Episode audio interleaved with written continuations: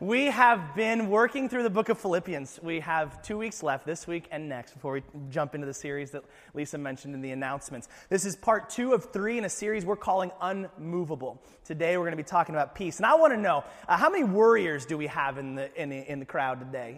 You, you're like, I'm not raising my hand, I'm worried. Worried. I don't want to, I don't want to do that. Uh, but here's, here's the good news uh, you're not alone. Now, now, maybe that just worries you more. Like, oh no, everybody worries. Like, and it's just this kind of unending vicious cycle. Um, but the Times Magazine did, a, did a study or, or, or um, revealed a study that had been done by um, some smart scientists. And they said that there was, they, they looked into anxiety disorders, and they said that anxiety disorders are the most common mental illness in the United States.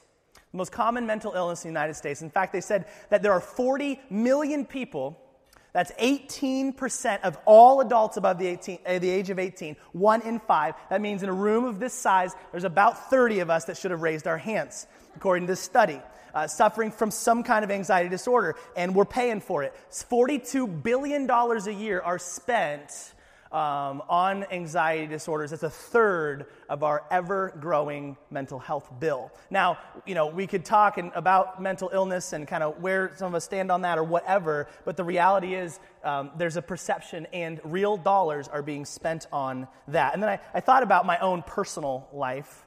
Okay, this is just this is helpful for me, guys. This is just kind of therapeutic to talk through some of my issues. I have self-diagnosed um, uh, that I have the, it's called ophidiophobia, uh, which is a real thing. It's the fear of snakes. Okay, anybody here identify with that? Um, I remember all, I mean, I don't do this anymore, of course, but uh, when I was younger, before I'd even, I'd go to the bathroom, and before I would ever, I would open the toilet, like, is there, possibly a snake in there. And I don't know what I was expecting, especially living in Alaska, but uh, there's this like spring loaded jack in the box from Hades that just kind of pop out of the piping and kill me. It was terrifying. And then I went to Brazil uh, one summer on a mission trip where there are snakes. And I was just uh, beside myself. I wouldn't even walk on the grass. I would like just comb it over like a crime scene. I remember one night I had to spend the night in a hammock and I, I, think I slept for maybe two minutes the entire night. I just had was convinced that some python was going to come slithering down the tree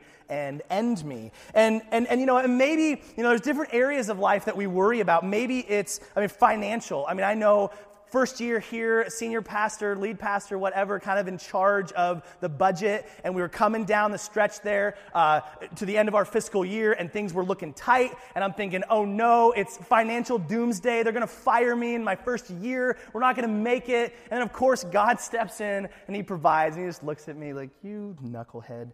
Um, and we worry. We worry about our kids how, how, are, how are our kids going to turn out? Where, where, what are our kids going to do with their lives? What are they going to believe? We worry about our spouse. We worry about our, our, jobs, our health. We worry about our image. And, and like Charlie Brown, uh, who said, My anxieties have anxieties. Like sometimes we worry about the fact that we worry so much. It's kind of this meta level of worry, and it can just spiral out of control. Um, the British Prime, Prime, Minister Winston Churchill, um, he said this. He goes, When I look back on all these worries, I remember the story of the old man who said on his deathbed that he had a lot of trouble in his life, most of which had never happened. It was an interesting study that was done. It was led by uh, this guy named Walter Carver. Carver. Sounds like a smart guy. And this is what, what the study revealed. He said only 8% of our worry only 8% of our worry is over legitimate concerns. That means 92% of what we are freaking out about is unnecessary. And they kind of broke it down 40% of the things we worry about never actually happen. Okay? So almost half the things we are stressing about don't, don't happen. Uh, 30% are past matters that are now beyond our control. We can't do anything about them anyway. 12% are health related concerns that are purely imagined. You know what he's talking about, right? Like, is that supposed to be that color? Because I don't think that's supposed to be that color, right? And we just start losing it. Um, and 10% of our worries are about other people, and again, finding it in the category of things that never happen or are purely imagined. So only 8% of the things the study showed are, are legitimate. So if, if most of our worry is practically unnecessary, why are we freaking out so much? Well, another study, and I promise we will get to the Bible. Dr. Stephen Diamond, he said, first and foremost, we fear the future. We, we fear the unknown Okay, we don't know what's going to happen, and that freaks us out. He said, We worry about what will happen to us, our family, our partner, our business, and he kind of goes down the line. And he says, we, we freak out about these things. And, and, and here's kind of why. He said, So much of what we worry about has to do with losing what we have.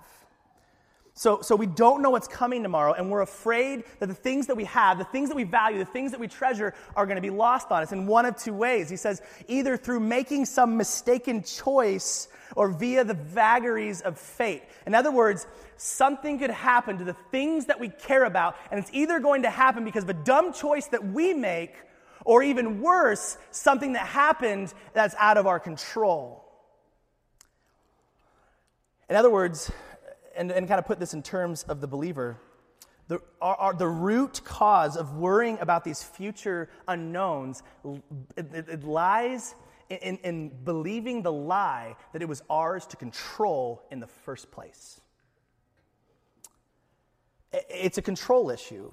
I'm all stressed out because I've got to run the universe. And that's a taxing job, right? That's above my pay grade. And so if I check the toilet every time I go to the bathroom for the snake. And if I continue to worry about and stress over the financial crisis of our church why my pit stains are growing, if I constantly hound my children to make sure that they're on the straight and narrow, it's control, it's control, it's control. And we freak out because we're not sure if we're going to be successful in controlling our lives or worse yet, something's going to happen tomorrow to the things that we care about and we can do nothing about it. So, Paul's going to show us this morning in verses 6 through 9 that there is peace for the, wor- for the worrier, that there is a solution, and it involves the surrendering of this illusion of control to the one who really has it. And we're going to look, we're going to take this, this walk this morning, this path that's going to hopefully, Lord willing, take us from worry to worship. And along the path, this is kind of how we, we're going to walk together. The first thing is we acknowledge the problem. There's a problem, and it's called worry. Uh, the prescription is prayer. That's the prescription we have lined out for us. The promise on the other side of it is peace. And the program, the way that we walk through this is through right thinking and right living. So let's jump in. Uh, the words on the screen are NIV. If you have a different translation, God bless you. Uh, verse 6, he says, Do not be anxious about anything. Paul says, Do not be anxious or do not worry. Okay, it's synonymous about anything. But we do need to say here that there's a difference between not caring and not worrying. Okay? He's not saying don't care about anything. He's not talking about apathy. Because some of us in here are going, I'm not worried about anything. Okay? Well, that's a sin. You need to repent of your apathy. Okay? That's not what he's addressing. What he's addressing is the worry, the anxiety, freaking out about these things. And, and here's what he says the first word on the subject is don't. Stop it. Knock it off. Don't worry. If you're worrying, you need to change. You need to repent. You need to stop. Now, now that doesn't mean that we don't, we're not honest with God, that, that things do overwhelm us, that we do face that anxiety. I'm not saying we pretend. But what he's saying here is often we make ourselves victims of anxiety. Well, we're suffering from anxiety. When Paul says, no, anxiety is a sin that needs to be repented of. And inherently, as we said, anxiety comes from the belief, the lie that we are in control. And what's that? That's pride. That's pride and that's sin.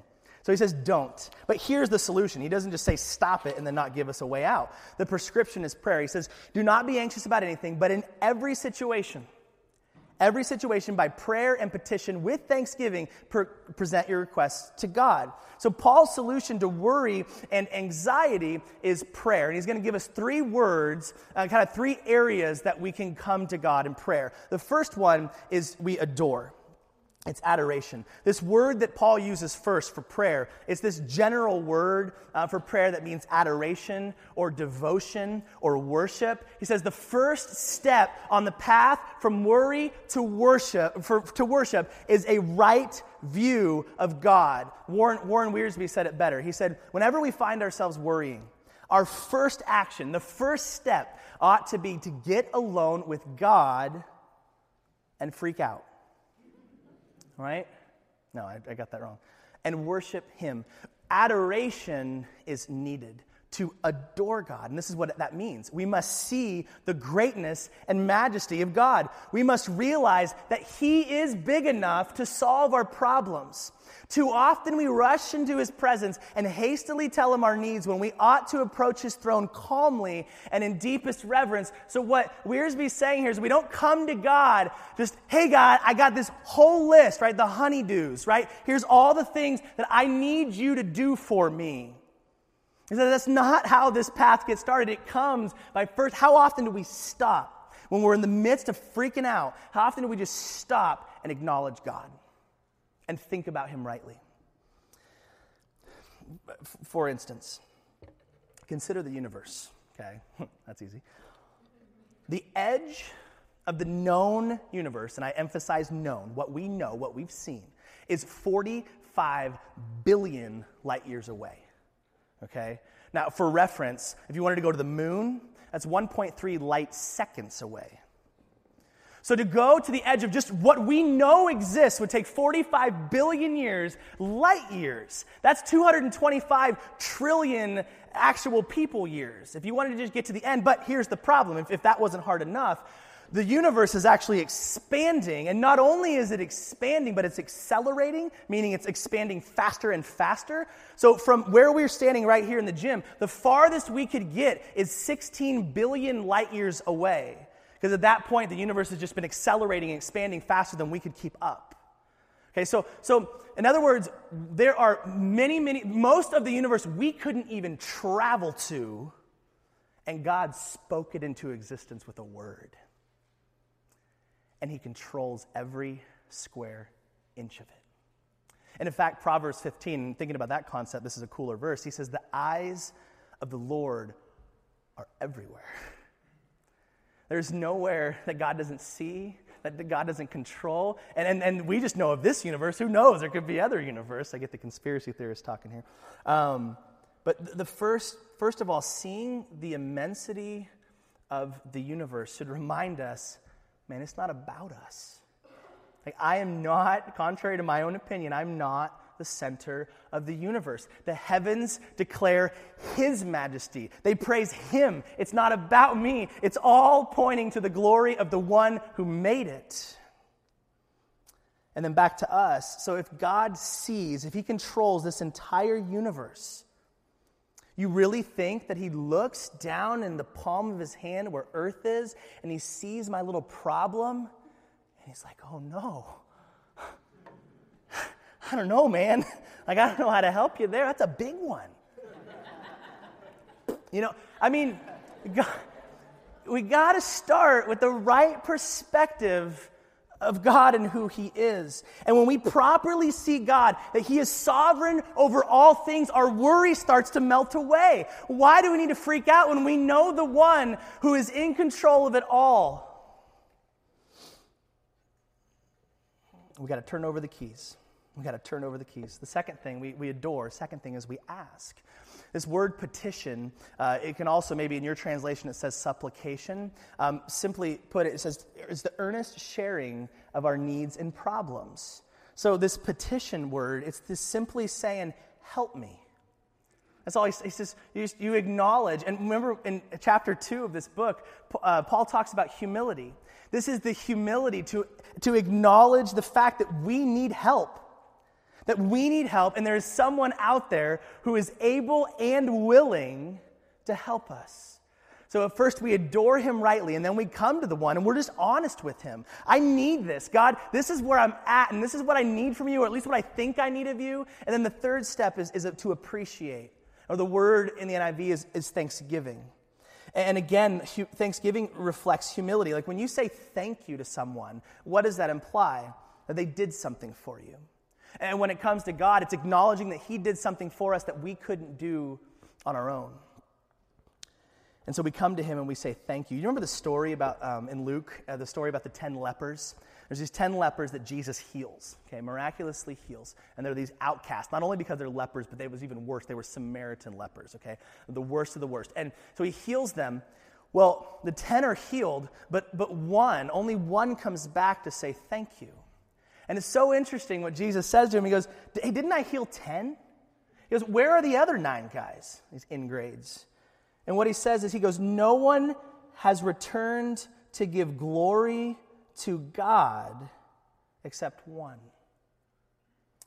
In other words, when, when we say thank you, we are giving glory where glory is due to the, to the one who did it. And, and I think we are, we are so, I am, I can speak for myself, I'm so eager to ask God for things, but I'm very, very slow to say thank you for the things that He's done for me.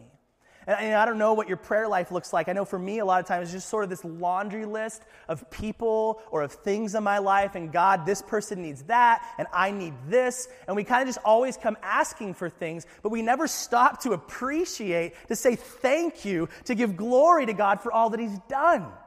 And Paul says, if you want peace, it's, gonna, it's only going to come from a right view of God. And when we have a right view of God, we have everything to be thankful for and nothing to worry about. And then he says, here's the promise. So if you adore him, if you ask him, come to him with your needs, and then you appreciate the things he's done, here's the promise is you get peace. You get peace. He says, and the peace of God, which transcends all understanding, will guard your hearts and your minds in Christ Jesus.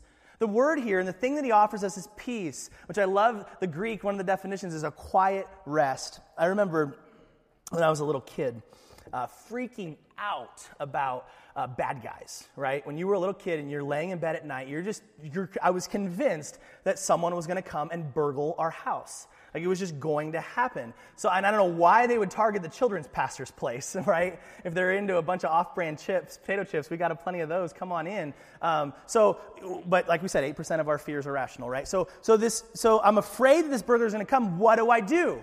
I jump out of bed, I run over to mom and dad's room, knock, knock, knock, let me in, let me in. The burglars are coming, right? So they come on. You know, I'm sure they loved that at 2:30 in the morning. They just wanted, they just couldn't wait to talk to me about bad guys um, and have me spend the night with them. And so I would jump into bed, in between the two of them, under the covers. Quiet rest, peace, right? I mean, who's going to po- penetrate this wall of protection? Right? Superman and Supermom. Like, I, I love how you've got in your mind, like, your parents could just take down anybody. Like, there's no way these bad guys are going to be able to fight mom and dad. Like, they're the best. You lose. Sorry, bad guys. And, and that's, this is what God's peace does. He says, jump and snuggle in, and I will protect you. I will guard you, is what he says. Now, now it's important to note, so important to note. Guard us from what? He does not say he's going to guard us from bad things happening. I'm going to let you in on a little secret. Christians get robbed too, right? Bad things happen to Christians too. We get sick. We die. We get hurt. We go broke. He's not saying that the peace of God is going to guard you from anything negative or what we would perceive as negative from happening in your life. So, what is he saying that we're going to be guarded from? Well, context. What did he just say in verse 6? He's talking about anxiety. He says the peace of God is going to guard us from freaking out. He's going to guard us with the quiet rest that says, Yes, you will have trouble, but I'm in control. I'm in control, and you can trust me. And what he says here, and I love this, he says it, he guards our hearts and our minds. And I think this is so important. God guards our thoughts and he guards our heart, which in, in, in the Hebrew mindset, the, the, the, heart was the seat of emotions. So God is going to protect us emotionally, and he's going to uh, uh, protect us intellectually. And in fact, and, and I really love this part, he says, the peace that passes all understanding okay? So, so what he's saying here is listen, it's not going to make sense. Like you're going to be looking at your life and from a human perspective, looking at your circumstance. You said, I should be freaking out right now. And all I can tell you is that the peace of God is guarding my heart and my mind. And it's a walk of faith. It, it, it surpasses our own capacity to understand why it is that we're not losing our minds. And then the most important part is that little phrase at the end He'll guard your hearts and minds in Christ Jesus. You remember from last week, we said we stand our ground. We are unmovable. The reason we don't have to be afraid is because Jesus already won the battle. He already took out sin and death and the world. And we, it's Satan. We have nobody left to fight. We have nothing else to be scared of. Because Jesus paid it all. And because Jesus rose again to victory, and we stand our ground in the victory he won for us. And then the last thing so, what's the program? How do we flesh this out? It's right thinking and it's right living. We want to first look at right thinking. He wraps up, he starts to, you can see here, he's starting to, to slow, he's trying to shut this puppy down. Verse 8, he goes, finally. Okay, we're wrapping this thing up. Finally, brothers and sisters, whatever is true, whatever is noble, whatever is right, whatever is pure, whatever is lovely, whatever is admirable, if anything is excellent or praiseworthy, think about such things. So he says how we, how we move in this direction is, is, is it all comes down to what, are, what is in our thoughts. And in Isaiah, Isaiah connects this idea of peace and thinking. He says in Isaiah 26, I believe this is the New Living, and put that up there. You will keep in, per, he, uh, you will keep in perfect peace all who trust you. And what does that look like? All whose thoughts are fixed on you. He says, when your thoughts are fixed on Him, you're going to be experiencing Him keeping you in perfect peace. The two are tied together.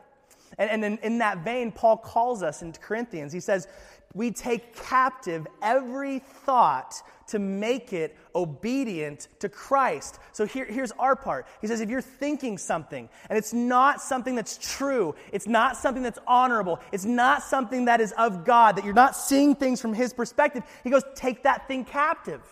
Capture it.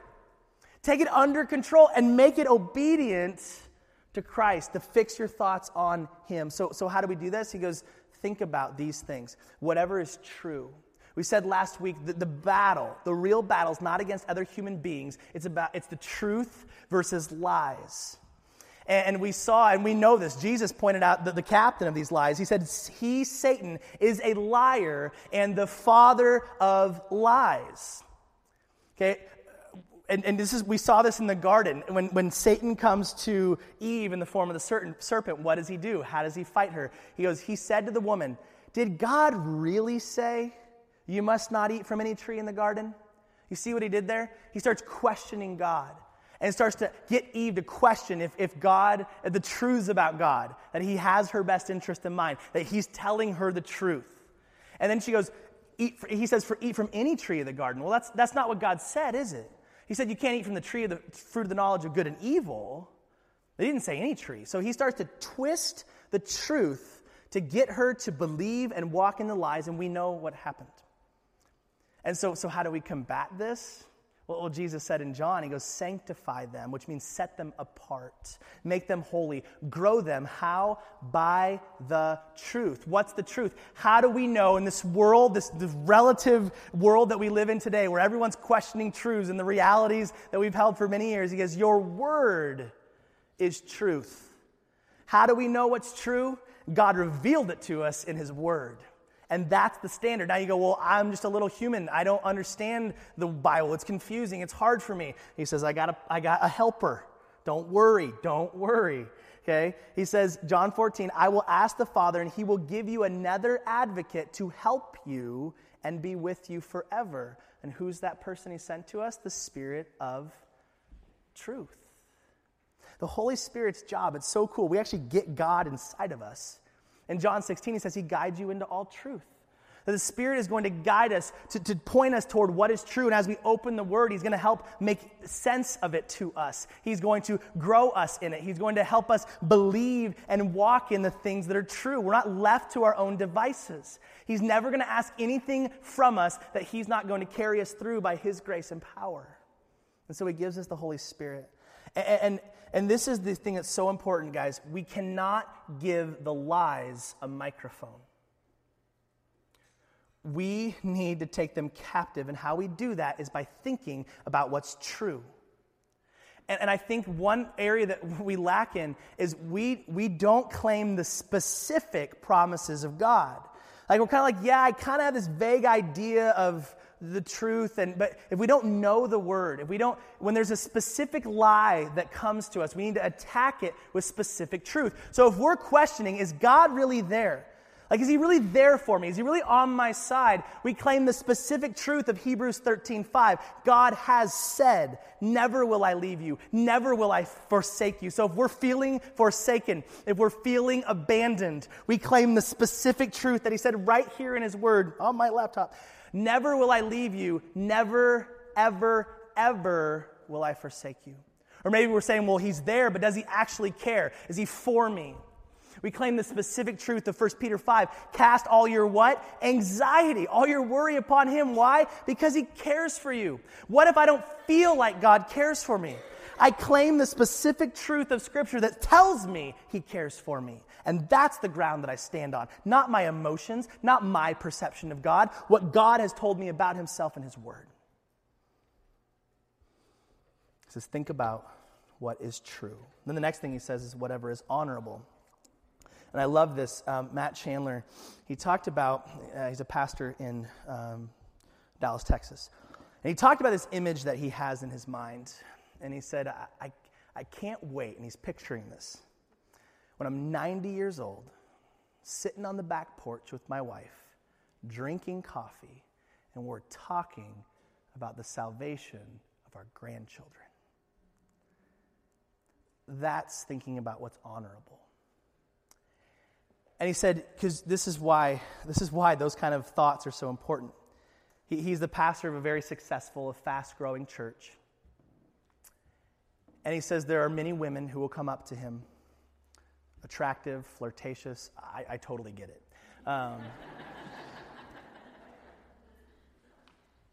and he says there's these images that come into my mind or try to come into my mind that are dishonorable. And he says, oftentimes in the battle of the mind, we fight image with image. And he says, This honorable image of sitting on the back porch with my wife talking about the salvation of our grandkids, that will come into harm's way if I give in to this dishonorable image that's trying to penetrate the mind.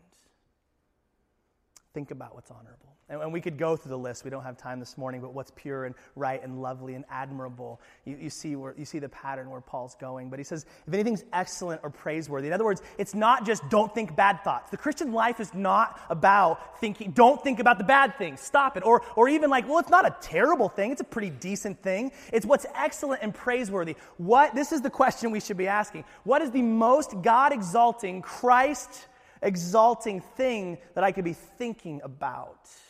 That's what should consume my thoughts. And right thinking, if we're going to think rightly, it's going to come from the daily meditation on the Word of God. To spend our time in what is true, thinking about, reading about what is true. And this is what Psalm 119, David says. He goes, Those who love your instructions, those who love your word, have what? Great peace and do not stumble. If we want peace in our lives, then we've got to love, not just know, but love God's word so we can claim these specific truths to fight those specific lies. And then the last thing here is, is, is right living. So he goes, Whatever you have learned or received or heard from me or seen in me, put it into practice. And what? The God of peace will be with you. If we want to know God's peace, if we want to know his presence, we've got to walk in, we've got to practice these things. It's not enough just to know them in our heads, we've got to live them out. We need to practice what is not natural. We need to practice what is not natural. When I was coaching, I had this kid, this basketball kid. Well, he, he didn't have an athletic bone in his body, okay? He was like Bambi with Nikes. And when in the first day of practice, he comes and he does this like layup, and it looked like he was having a seizure. Like I'm like, "Are you okay? like what is you know?" Uh, and and so we needed to practice what was not natural to him over and over again inside foot outside knee you know eyes up balls on a string over and over and over again okay and i had some kids who came onto the floor and they were very natural the smithwick boys. Like I, I, swear they came out of the womb with a crossover move. Like they just like they knew it. They were they was just come natural to them. We are not like that. We don't naturally pray about everything. We don't naturally think what's right. We don't naturally think about god instead of these things and so we need to do them, we need to practice them. And, and here's one way that we can do this. Um, and this has been really helpful. I let the New Living Translation, it's a really helpful translation to me. And, and it says, Don't worry about anything. Instead, pray about everything. And then this is how it, it breaks it down for us in verse 6. Tell God what you need and thank Him for what He has done. So, this is a way we can put this into practice. We can tell God what we need and thank Him for what He's done. So, I challenge you with this this week, two lists. The first list is what I need. Now we come to him and we just are simply honest. God, I need this, I need this, I need this. And, and now what we're going to find as we start doing that to God, thinking about him first, we're going to start seeing some of these things really aren't needs. They might be more wants. Uh, or, or, things that we realize that we didn't need as much as we thought we needed. It kind of helps refine what we would define as need. But then the next thing he says is thank him for all that he has done. And I challenge you Start listing out all the things that God has done for you, all the things that God is for you, that we, and all that He is that we have to be thankful for. And as we start thinking about that list, we're living this out. We're thinking about the things that are true and honorable and lovely and admirable. And if a thought comes into your mind throughout the week that couldn't make that list, then we need to take it captive. We should not be thinking about that. There was once this pilot, and we'll, we'll, we'll land the plane here. There was once this pilot um, who was making this flight around the world, and he was two hours out from his last, where he had just left from, where he had taken off. And as he's in the air, he hears this noise, this chewing noise. And he realizes as he's hearing this noise that it's a rat. Now, besides just being gross, um, the rats are also, they're, they're really destructive in airplanes. They'll chew through, uh, you know, important cords and things that, you know, keep the plane in the air. And so uh, he, he, he, he's two hours away from where he was supposed to be landing next and, and two hours from where he had taken off from. So really, either way, I mean, he's just nowhere where he can easily land. So he starts freaking out. He starts to worry until he remembers it's a rat. And, and I guess, and this is just the story, I'm not expert in any of these areas, um, that apparently rats can't handle high altitudes. So what does he do? He climbs, goes up to 10,000, 15,000, 20,000 feet, and the rat dies. Problem solved. And here's, here's the, the application that he makes worry is a rodent, it cannot live in the secret place of the Most High. It cannot breathe in the atmosphere made vital through prayer and familiarity with Scripture. Worry dies when we ascend to the Lord through prayer and His Word. He says, when we worry, we're looking down here on this human plane and we're seeing things from our perspective.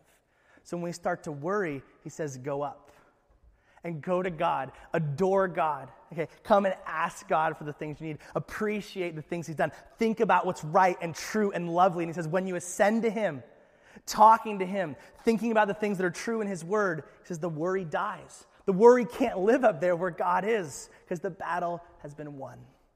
If we want to truly become unmovable, if, if we want to, when it comes to the problem of worry, be able to stand firm in the victory of Jesus the prescription is prayer. And the, the program is to, to think right and to live right. And that promise is God's peace. We snuggle in with Him. He says, I'm going to guard you. I will never leave you. I will never forsake you. And we get this peace that passes all of our understanding. Let's pray. Father, it is very human uh, to worry. Uh, each of us face things in our lives that are hard. And that on a human level, uh, it's very understandable why we would freak out about them, why we would stress about them, why we would worry over them. But God, you told us in your word to not worry. And we've got to take you at your word. And so, if there's anybody here, including myself, that needs to repent of the anxiety in their life, that they would not wait until tomorrow to do so but that in that change of mind, the beautiful process is not just stopping the bad thought, but it's turning to you. And I pray that we would be a people that would adore you properly. And as we walk into this worship, that our thoughts would be fixed on you so that you would keep us with your peace. God, may we be a people, may we be a people who claim the specific prob- promises of the word that we walk in the victory that Jesus has won for us, that we might know peace, that we might know the God of the universe, and that your peace would guard us in Christ Jesus. It's in his name, this beautiful name that we pray. Amen.